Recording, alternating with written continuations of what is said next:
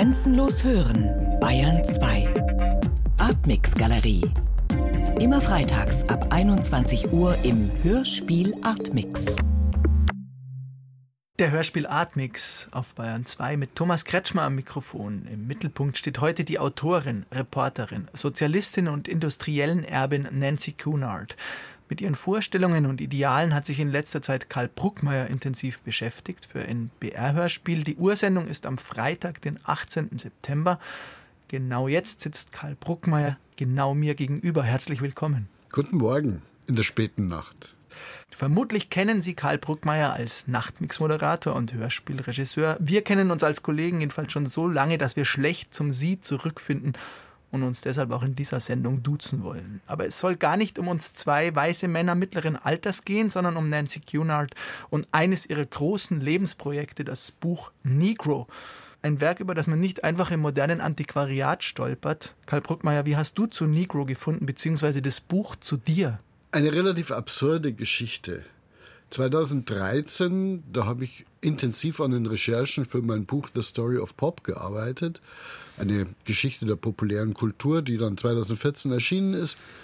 Und auf einer Reise, die aber gar nichts damit zu tun hatte, gen Süden, hatte die ganze Truppe im Auto plötzlich Hunger. Und wir haben gesagt, fahren wir in Rovereto raus, da ist ein Museum mit Exponaten von Futuristen, haben wir noch nicht gesehen, schauen wir uns an. Wir fahren dahin, essen unsere Pasta irgendwo, gehen ins Museum. Das Museum hat geschlossen.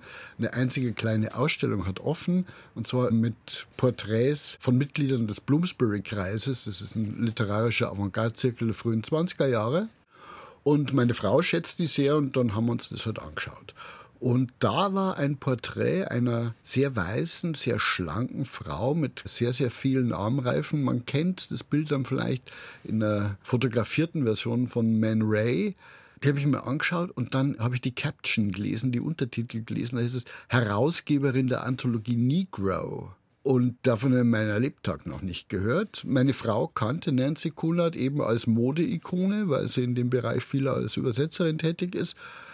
Aber ich habe dann recherchiert und herausgefunden, dass es ein Buch ist, das 1934 erschien, 1935 vergessen war, 1948 im Blitzkrieg von den deutschen Bombern in fast seiner gesamten Erstauflage kaputt gebombt und verbrannt worden ist. Es gibt ein paar übergebliebene Exemplare in Bibliotheken. Manchmal taucht eins auf dem Markt auf, kosten so 6.000, 7.000 Euro, habe ich gesehen. Das ist natürlich nichts, was ich als nicht bibliophiler Mensch für ein Buch ausgeben würde. Aber es gibt tatsächlich eine stark gekürzte, aber auch immer noch großformatige und sehr dicke Taschenbuchausgabe aus den 70er Jahren, die ein ja, Bekannter, vermute ich, von Nancy Kunert, ein Ford, herausgegeben hat.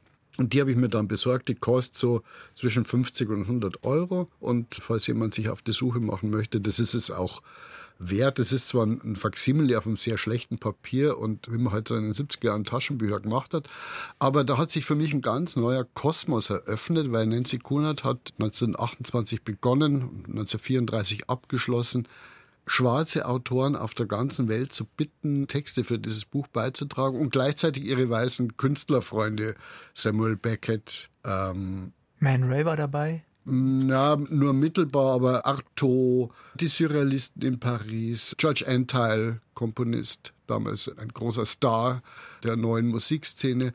Und dieses Gewurstel und Konglomerat hat sie versucht zu ordnen und zusammenzufassen, um zu beweisen, wie großartig die Hervorbringungen schwarzer Kultur sind.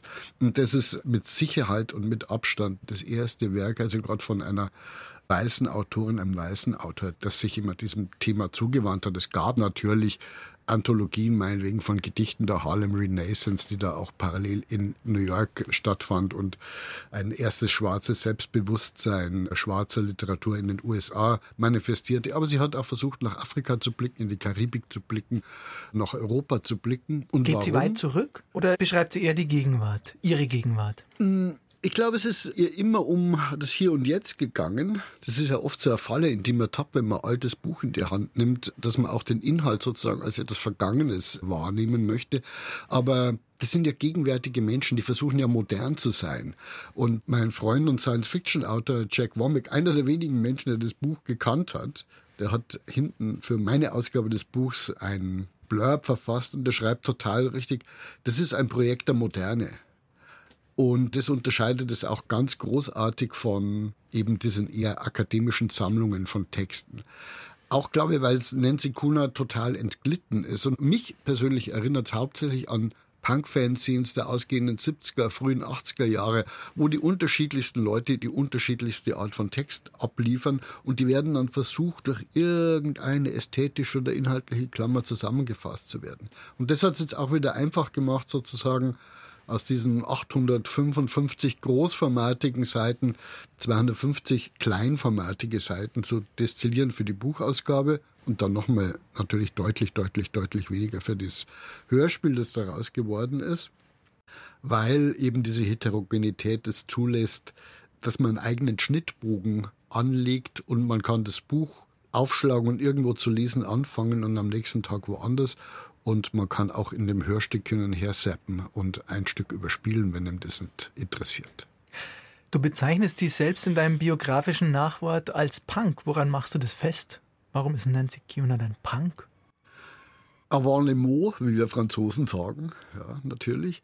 Es gab damals in Kontinentaleuropa, aber noch stärker in den USA, einen Typ junger Frau, die mit den Konventionen der Oberschicht, aus der sie meist standen, gebrochen haben, weil sie merkten, dass so grundsätzlich etwas nicht in Ordnung ist.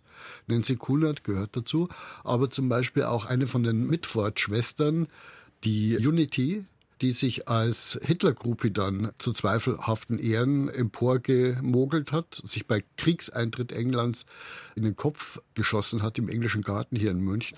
Aber diese Mädels, die waren einfach aus der Zeit gerissen. Die sind kreuz und quer in Automobilen durch Europa gerast und haben versucht, verrückte Dinge zu tun interessante Leute zu treffen, Ratten auf den Schultern zu tragen, in blutroten Gewändern zum Deputantinnenball am Königshof zu gehen. Also die haben genauso versucht, die Konventionen zu knacken, aufzubrechen und vor allem eine neue Musik zu spüren und zu fühlen, wie ihre Geschlechtsgenossinnen und junge Männer dann 50 Jahre später als Punk angesagt war. Ja, das Schema treffen wir ja über die Jahrhunderte vermutlich auch im Rom des Jahres 224. Ja, da wissen wir halt ein bisschen weniger drüber. Aber diese It-Girls dieser Zeit, ja, die haben oft tief empfundene Anliegen gehabt, wie heute eine Greta Thunberg und haben aber genauso emotional darauf reagiert im Fall von Nancy Kunert. Sie verliebt sich in einen schwarzen Pianisten, Henry Crowder, bringt den dann ein, zwei, drei Monate später mit nach England, sagt den Eltern schon mal lieber nichts, weil da hat sie schon gewusst, Vater eingefleischter Rassist, Mutter so Oberklassenziege, die wird das auch nicht gern sehen. Aber die haben das dann über Tratsch erfahren und dann hat sie die geballte Kraft so einer, sag ich, ständischen Ablehnung erfahren. Ja, sie wurde halt nirgends zum Essen eingeladen. Sie konnte nirgends hingehen mit ihrem schwarzen Begleiter, mit ihrem Lover. Man konnte heimlich einen schwarzen Liebhaber haben, ja, der irgendwo da, wo er hingehört, von seiner Herkunft her, ja, so eine kleine Wohnung am, am Ortsrand äh, hatte. Ja. Aber den als Lebenspartner, als potenziellen Ehemann da in ihre Kreise einzuführen. Es war unmöglich und das hat sie so erzürnt, dass sie Greta Thunberg mäßig mit dem Fuß aufgestampft hat. Gesagt, jetzt mache ich dieses Buch, ich kenne so viele berühmte Schriftsteller, also das muss jetzt auf der Stelle geklärt werden und zwar genauso, wie ich das meine.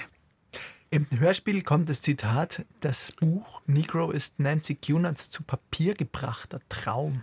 War das ein Traum einer besseren Welt dann oder wie würdest du diesen Traum beschreiben? Da lappt es natürlich ein bisschen ins Psychoanalytische, aber es gibt von ihr aus einem Briefwechsel ein Zitat, das ich gefunden habe, das heißt sinngemäß wiedergegeben so, ich träumte und ich war von Schwarzen umgeben, die trommelten und tanzten und ich war mitten unter ihnen, ich war eine von ihnen, aber trotzdem weiß. Also ich glaube, das ist ein Empfinden, vielleicht ein Code für ein Anderssein, das sie schon seit frühester Kindheit, seit Beginn der Pubertät in sich herumgetragen hat und das jetzt sozusagen in der Körperlichwerdung, wenn man eine junge Frau ist und sich in einen schwarzen Afroamerikaner verliebt, dann manifestiert. Aber wie gesagt, hier begeben wir uns natürlich auf dünnes küchenpsychologisches Eis. Aber dieser Traum, eine von ihnen zu sein, bis ins Innerste zu verstehen, und das jetzt nach außen kehren und zu Papier bringen zu können, das ist das Buch. Ja. Also hier schaut, wie schön das alles ist, wie großartig das alles ist. Könnt ihr das nicht sehen? Wir waren beim Buch, wir sind bei der Musik, bei Henry Crowder. Die Musik in deinem Hörspiel ist aus einer ganz anderen Zeit, aus der Jetztzeit von Elliot Sharp. Und ich würde vorschlagen, wir hören jetzt vielleicht mal ein Stück von Elliot Sharp. Ja, das heißt Told My Captain. Es sind auch viele Blues-Texte abgedruckt in diesem Buch, die damals als Platte nicht erscheinen konnten, weil das Schallplattengeschäft war ja fast immer in Hand von weißen Plattenfirmen. Und selbst wenn es in Hand von schwarzen Plattenfirmen waren, ging es darum, Geld zu verdienen. Und da konnte man keine politisch eindeutigen, sexuell eindeutigen oder antireligiösen Stücke machen. Die sind einfach nicht auf Platte erschienen. Was erschienen waren so Double attendre Geschichten, ja, also wo man so Andeutungen gemacht hat, wo es ein bisschen schlüpfrig wurde, ja, aber so eindeutige Sachen, die gab es nur von Leuten, die das halt für sich privat aufgeführt haben. Und manche haben das gesammelt, aufgeschrieben und Teile dieser Texte sind hier auch im Buch. Und eins dieser Lieder, eingespielt von Elliot Sharp, hören wir jetzt, wie gesagt, Told My Captain, ist aber eine Alternative Version von dem, was es im Hörspiel zu hören gibt, aber trotzdem schön.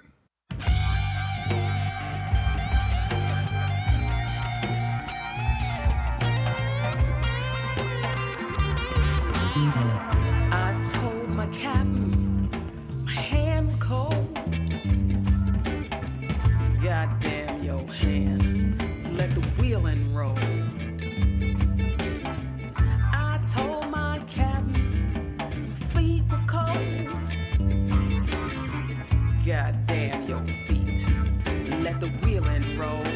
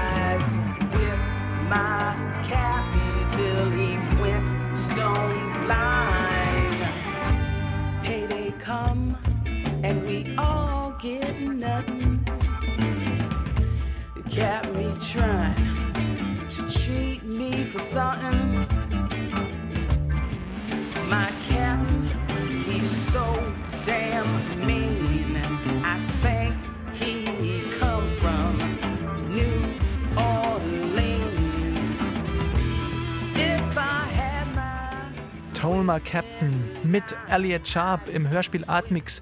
Elliot Sharp hast du richtig gesagt, der die Musik für dieses Hörstück aufgenommen hat, mit dem er auch schon eine lange Hörspielkooperation, auch Nachtmix-Kooperation verbindet. Aber wir müssen natürlich auch noch sagen, dass die Stimme Tracy Morris gehört, einer schwarzen Dichterin aus Amerika, die mit den Poetry Slams groß geworden ist und die 1993 im New York Poets Café kennengelernt habe, als ich für die Hörspielabteilung des Bayerischen Rundfunks drüben war und die erste Dokumentation über diese neue Art, sich zu äußern in Afroamerika oder auch in Latinoamerika zu dokumentieren. Und diesen Faden haben wir wieder aufgenommen nach 30 Jahren oder fast 30 Jahren und war total toll auch mit Tracy Morris zu korrespondieren und an dem Stück zu arbeiten. Also eine lange Geschichte, die auch Karl Bruckmeier mit dem Thema der afroamerikanischen Kultur verbindet. Und jetzt der neueste Ausdruck dieser Auseinandersetzung ist eben das Hörspiel über Nancy Cunards Buch Negro. Ich denke, man kann auf jeden Fall sagen, Nancy Cunard hatte die besten Absichten. Sie wollte ein aufklärerisches, antirassistisches Werk schaffen. Und trotzdem hat auch sie vermutlich schon auf Stereotype, ob bewusst oder unbewusst, zurückgegriffen, um die afrikanische Kultur oder die afrikanischen Kulturen zu reproduzieren oder darzustellen. Diaspora-Kulturen, ja. Hm. Taucht dieses Grundproblem unserer derzeitigen Debatten über Identität und Emanzipation bei ihr auch schon auf, bei ihrer Auseinandersetzung mit diesen Kulturzeugnissen? Bei ihr selber würde ich jetzt behaupten, nein. Dazu war sie zu sehr im Besitz der Wahrheit, dass da auch ein Hauch von Zweifel an irgendetwas möglich gewesen wäre. Außerdem verliebt, ja. später dann alkoholkrank, schon während an diesem Buch gearbeitet wurde. Es setzte auch einen Verfall ein, Klammer auf, Klammer zu. Ja. Aber was wir auf jeden Fall haben, ist einfach ein veränderter Sprachgebrauch und ein veränderter Blick auf Differenzkriterien, die uns heute mehr oder weniger entweder aufgezwungen werden oder selbstverständlich erscheinen. So ist zum Beispiel, das, der Titel des Buches ist ja Negro. Negro ist in den 20er Jahren und bis weit hinauf in die frühen 70er ein völlig akzeptabler Begriff, wie er auch im Deutschen Neger war. Und als ich das Buch jetzt übersetzt habe, habe ich, wo Negro stand, auch Neger geschrieben. Und dann interessanterweise auch in der Folge der Ermordung von Floyd und der Wiedererstarken der Black Lives Matters Bewegung hat er plötzlich die Welt entdeckt, dass es so ja nicht geht ja, und dass wie immer zuerst einmal die Sprache gereinigt werden muss.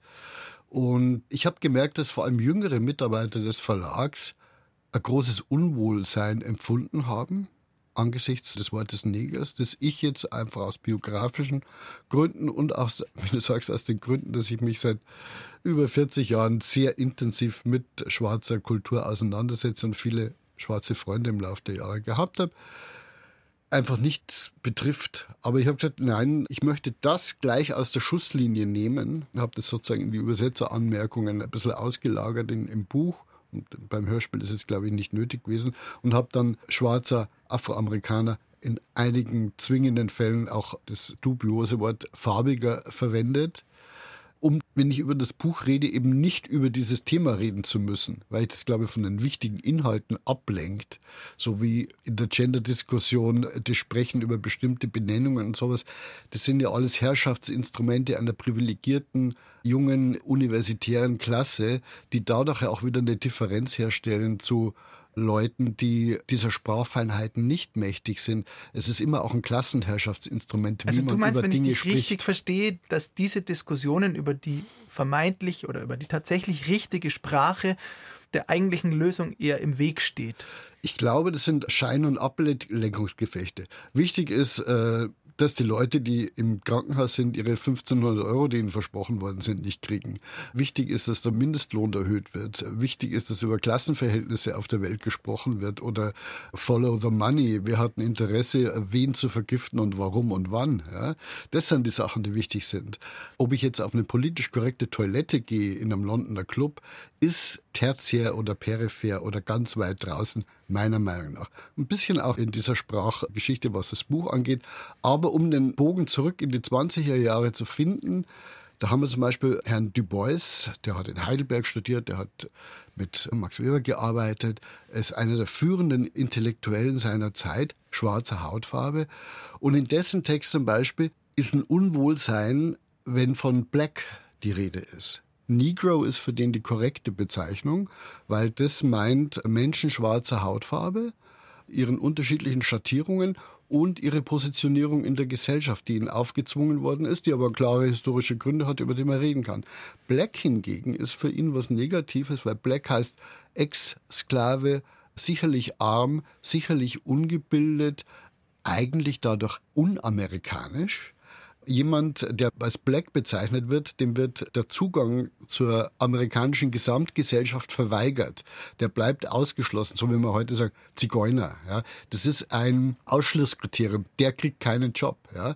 Wogegen ein Negro ist ein Teil der amerikanischen Gesellschaft für ihn, der für seine Gleichberechtigung aus gutem Grunde eintritt und wo es keine biologischen oder biologistischen oder rassistischen Gründe gibt, ihm das zu verweigern. Und ich finde es interessant, wie sich das dreht, ja, das, auch bei Herrn Calverton, der über schwarze Literatur schreibt hier im Buch, wie sich das dreht, wie sich das, das Schwarz und das Negro ablöst. Jetzt sind wir halt gerade in der Black und der Afro-American-Phase, aber wir haben es nicht mit dem Löffel gefressen. Wir wissen es nicht, wie in 30 oder 60 Jahren gesprochen werden wird.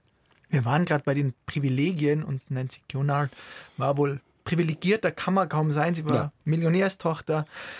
Sie war damit auch sicher leicht anzugreifen in ihrer Position als Salonkommunistin und Kämpferin für die Rechte der Afroamerikaner. Hat sie das selbst reflektiert? Und zweite Frage, hat es deine Arbeit auch irgendwie beeinflusst? Also das erste ist relativ leicht zu beantworten. Ihr Leben ist daran zerbrochen. Ja, und wie heißt es in der Bibel? Es gibt keine größere Liebe als die, wenn jemand sein Leben hingibt für seine Freunde. Und das hat sie de facto getan. Sie hat ja mit ihrer Schicht gebrochen. Sie hat die verlassen. Sie wurde auch de facto enterbt. Das Geld ging aus. Das Erscheinen von Negro 1934 war nur möglich, weil sie einen Prozess gegen eine englische Skandalzeitung gewonnen hat, die aus ihrer Reise mit Henry Crowder in die USA irgendwie eine Skandalgeschichte auf den Titelseiten raus. Und die mussten Schadenersatz zahlen, weil es halt nicht stimmte, was sie erzählt haben. Und mit dem Geld konnte dann tatsächlich diese Tausender-Auflage von Negro fertig finanziert werden. Nancy meinte, ja, das Geld kommt schon wieder rein. So wie man 1980 meinte, wenn man das Single macht, 1000 Stück kann man immer verkaufen. Nein, konnte man auch 1934 nicht wirklich, weil es eben zu unakademisch war, das Buch. Sie hat gemeint, die Universitäten würden das kaufen, die Bibliotheken würden das kaufen und wenn man das auf die Welt verteilt, dann ist das auf jeden Fall schon mal ein Gmadivis. War es aber nicht, weil es ist, ich glaube, es gab eine einzige Rezension oder zwei Rezensionen. Und das Kommunistische, das wuchs ja dann zu, weil sie halt glaube ich, gesehen hat, das scheinen im Moment die einzigen zu sein, die an einer Veränderung der Verhältnisse interessiert sind. Und sie hat sich durchaus in den Dienst der kommunistischen Sache gestellt, aber das war auch krud und unorthodox. Und das Jahr 1937 in Russland hätte sie nicht überlebt, sage ich jetzt mal. Ja. Wie viele Intellektuelle im Westen, auch in den Jahrzehnten, die darauf folgten, hat man sozusagen aus einem Gespür für die Ungerechtigkeit der Welt nach einer formelhaften Lösung gesucht und meinte, die in einem orthodoxen Kommunismus gefunden zu haben. Sie selber hat dann nach dem Zweiten Weltkrieg eigentlich fast fulminant geleugnet, Kommunistin gewesen zu sein, weil sie keine Schwierigkeiten in Frankreich, ihrer Wahlheimat, haben wollte, als de Gaulle wieder nach seinem kurzen sich zurückziehen wieder gewählt wurde zum Staatsoberhaupt und so weiter. Und sie hat sich dann vor allem in den 50er und frühen 60er Jahren für die Unabhängigkeitsbewegung afrikanischer Staaten eingesetzt und ist als Korrespondentin für schwarze Zeitungen zum Spanischen Bürgerkrieg gereist und dann in den 50er, 60er Jahren in die Länder, die von ihren Kolonialmächten loskommen wollten. Aber sie hat damit kein Geld verdient. Sie hat immer versucht, irgendwas zuzuschießen. Sie hat alles verkauft. Sie ist verarmt, sie ist abgemagert, sie wurde wahrscheinlich magersüchtig. Sie starb mit glaube 40 Kilo oder unter 40 Kilo trunken auf den Straßen von Paris. Und in einem Nachruf eines berühmten Schriftstellers, dessen Namen mir jetzt gerade nicht einfällt, Südamerikaner, hieß es, sie ist ein Tod gestorben, den kein Mensch verdient hat. Ja, das kann ich unterschreiben. Ob ich da was für mich draus ziehe, nein. Ich stehe manchmal einfach nur fassungslos vor solchen Biografien, aber versuche mir heute den Schuh nicht anzuziehen. Ich bin ein anderer Mensch zu viele Fragen von mir auf einmal. Die andere Frage, deine Rolle als auch sozusagen stereotyp privilegierter weißer Mann, der sich mit afroamerikanischer Literatur, Kunst und Musik auseinandersetzt im Jahr 2020. Wie hast du für diese Arbeit, für dieses Hörspiel, für dieses Buch beantwortet? Ich lehne das einfach ab, mir diesen, auch diesen Schuh anzuziehen. Ob ich privilegiert bin, geht erstmal außer mir überhaupt niemandem was an ja, und welchen Preis ich vielleicht für bestimmte Dinge bezahlt habe in meinem Leben oder welche Dinge ich in meinem Leben richtig oder falsch gemacht habe, die gehören zu meiner Persönlichkeit und umsonst gibt es gar nichts. Ja, und ich hasse das, nehmen wir ein anderes Beispiel, weil das einfach zu persönlich ist. Aber ich hasse es, wenn Leute von dem Moment, wo sie auf die Welt kommen, bis in die Gegenwart perfekt sein sollen. Ich mag lieber Leute, die eine Lebensgeschichte haben, die Entwicklungen durchmachen, die große, vielleicht sogar fatale Fehler begehen und nochmal die Kurve kriegen, die einfach eine Biografie besitzen und kein politisch korrektes Laufbahn-Blaupausen-Ding, mit dem man dann Kulturstaatssekretär in Niedersachsen werden kann. Daran habe ich kein Interesse und auf das Spiel lasse ich mich auch nicht ein. Dann machen wir eine Pause, nochmal mit Musik von nochmal Elliot Sharp und ich habe nochmal ein Minutenstück mitgebracht, um zu dokumentieren, wie der Blues als Formensprache ja auch sozusagen das Weißsein seit Jahrzehnten durchdringt. Also ich behaupte mal, der Blues hat heute vor allem ein Publikum in der weißen äh, Bevölkerung der USA oder vor allem auch Europas. Und Elliot hat ja ein seit vielen Jahren laufendes Bluesprojekt mit Namen Terraplane. Und deswegen habe ich ihn immer wieder auch auf diese Blues-Spur gesetzt. Und wir haben bei verschiedenen Hörspielprojekten schon an sowas gearbeitet. Zuletzt bei Königsweg wo ich ihn um ganz viele verschiedene Bluesmuster... Elfriede Jelinek-Stück, oder? Von Elfriede Jelinek, genau wo ich ihn gebeten habe, ganz viele Bluesmuster mir zu liefern, so ein Materialberg, aus dem ich dann auswählen kann. Und das hier ist zum Beispiel ein Charlie Patton Groove, eine Minute lang. Charlie Patton, Country Blues Musiker der frühen 30er Jahre, der stilprägend war und auch Leute wie dann Robert Johnson beeinflusst hat.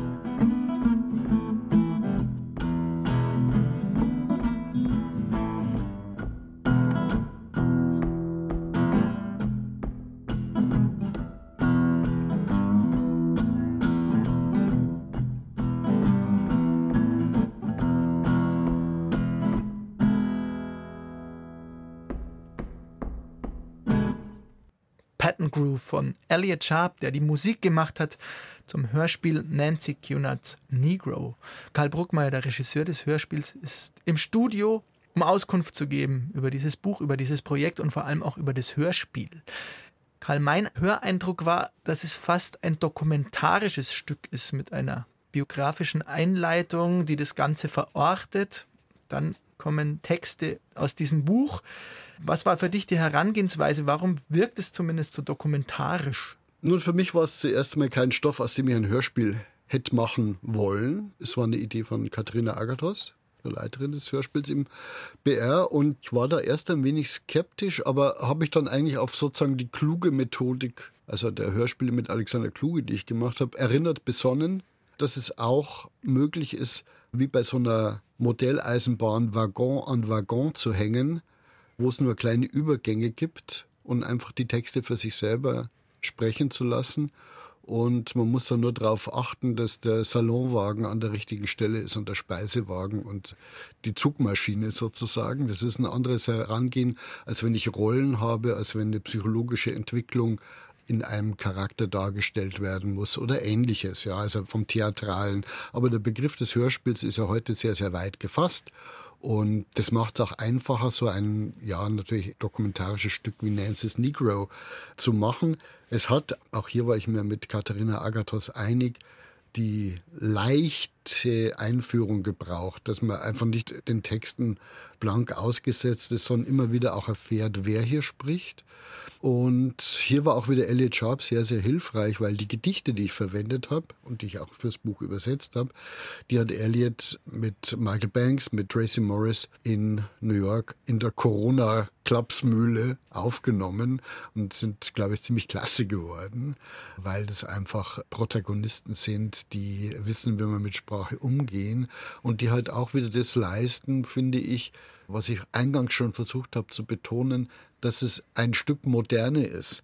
Dass es nicht nur was Vergangenes ist, was Abgeschlossenes, sondern der Sound von Michael Banks, von Tracy Morris, der ist einfach 2020 und nichts anderes. Der hätte vor zehn Jahren so nicht sein können und vor 90 Jahren schon gar nicht. Ja, da hat man anders getönt, betont, gesprochen. Und diese Gegenwärtigkeit zu betonen, war mir sehr, sehr wichtig. Und wir besuchen kein Museum, sondern wir können nur einen langen historischen Flur hinunterschauen und erkennen in weiterer Entfernung Abbildungen, Bilder, Skulpturen, die uns seltsam vertraut erscheinen mögen, die aber trotzdem anders sind als wir das, was wir heute gewöhnt sind. Und da jetzt sozusagen das Fernglas aufzusetzen, das akustische Fernglas und auf diese Gegenstände zu blicken, das ist eigentlich für mich dann die Aufgabenstellung bei diesem Hörspiel gewesen. Und dass man aus 855 großformatigen Seiten nicht eine repräsentative, einstündige Hörfassung machen kann, das muss jedem einleuchten. Das Was waren dann deine Auswahlkriterien? beim Buch waren die Auswahlkriterien, Texte zu verwenden, die heute noch eine inhaltliche Relevanz haben und oder von Autoren und Autorinnen sind, deren Namen man heute noch kennt, die man einordnen kann, die vielleicht das Bild von so einem Autor auch ergänzen, abrunden. Und das nochmal verschärft hier. Nach dieser kleinen theoretischen Einleitung, die das Stück hat, folgen erstmal schwarze Stimmen, die Ich sagen und ihren Namen nennen. Also das, was hier mit Individuen zu tun haben. Und dann weitet sich nach ein paar Gedichten das auf die zwei Lebensrealitäten, aus denen Nancy Kunads Buch sich hauptsächlich speist, weil natürlich ist der Fokus bei aller Zugewandtheit zu Afrika, zur Karibik, zu Europa doch sehr Amerika zentriert, weil eben viele der Leute, die für sie geschrieben haben, Angehörige auch dieser schon erwähnten Harlem Renaissance, dieser literarischen Bewegung waren. Und ich möchte zeigen, dass Schwarzsein auch 1928 nichts Homogenes war, sondern etwas extrem Heterogenes. Dass jemand, der schwarz war, schwul, auf einen Dragball in Harlem gegangen ist und sich dort mit weißen Literaten und weltberühmten Jazzmusikern umgeben hat, eine ganz andere Lebensrealität hatte als der Mann, dessen Lynchmord ich ausführlich beschreibe in der Zentrale dieses Hörstücks, der gar keine andere Wahl hat, wenn er seine Familie ernähren möchte, sich wieder in sklavenähnliche Abhängigkeitsverhältnisse zu begeben und wo dann die kleinste Abweichung reicht, einen Vulkanausbruch der Gewalt auszulösen, wo sich beide Seiten nichts nehmen, nichts schenken, aber wo der Schwarze in der Regel der Schwächere ist, der dann verbrannt wird in diesem Fall oder von einem Baum baumelt. Und mit solchen Realitäten muss man ja erst einmal fertig werden. Und das ist etwas, wo Black Lives wirklich mattert. Weil wir müssen uns ja nur mal vorstellen, wie traumatisiert unsere Väter, Großväter von den beiden Weltkriegen im 20. Jahrhundert waren. Wie das in ihr Leben eingegriffen hat und wie das wieder die Erziehung der nachfolgenden Generationen beeinflusst hat. Da sind unsere Wurzeln. Die Wurzeln Afroamerikas, die kommen daher, dass über Jahrhunderte speziell die Männer, wie Tiere behandelt worden sind. Dass ein Zuchtprogramm lief, dass man nicht heiraten konnte, wenn man mochte, mit dem dann Kinder haben. Dass man ein Handelsgegenstand war, als Kind, als Erwachsener. Und dass man als Greiser dann irgendwo über die Klinge springen durfte. Und dass man aus diesen wahrscheinlich die für einen weißen Menschen völlig unnachvollziehbaren seelischen Grundvoraussetzungen des Lebens, sowas wie eine von der weißen Majorität in den USA zum Beispiel, aber auch in Europa, akzeptierte Lebensrealität zu übernehmen, einfach nicht einfach ist. Dass man da sozusagen auch dran scheitern muss, weil man es nicht gelernt hat, in Anführungszeichen, so zu funktionieren, wie es die Mehrheitsgesellschaft erwartet. Das ist natürlich auch ein Grund, warum Kriminalität, warum Drogensucht, warum Armut, warum Dickleibigkeit als neues Zeichen von Armut so eine große Rolle spielen, zum Beispiel in Afroamerika, stärker als im weißen Vorstadt Amerika. So ein Buch wie dieses, so ein Hörspiel wie dieses, ermöglicht uns vielleicht zumindest ein kleines Gespür dafür zu entwickeln, wie es ist, same, same, but different zu sein. Sind die Chancen dafür besser oder sogar noch schlechter als zu Nancy Kunads Zeiten nach deiner intensiven Beschäftigung? Ich glaube, A, dass es niemals einen erreichbaren Idealzustand geben wird. Ich glaube, B, dass es immer ein Vor und Zurück sein wird. Und dass es nie etwas gibt, wo man sagt, so, jetzt haben wir es erreicht, lass uns alle die Hände reichen und in den Sonnenuntergang hüpfen, mit der Regenbogenfahne wedelnd. Nein, es wird immer schrecklich sein. Und wir müssten die schönen Momente im Schrecklichen genießen lernen. Vielen Dank, Karl Bruckmeier. Sein Hörspiel Nancy's Negro hat seine Ursendung am 18. September auf Bayern 2 und natürlich auch im Hörspielpool.de. Dort sind dann beide Stücke über Nancy Cunard, über ihre Arbeit und ihre Träume zu hören. Das von Ulrike Hage und das von Karl Bruckmeier, die sich wirklich wunderbar ergänzen. So viel für heute vom Hörspiel Atmix. Am Mikrofon verabschiedet sich Thomas Kretschmer.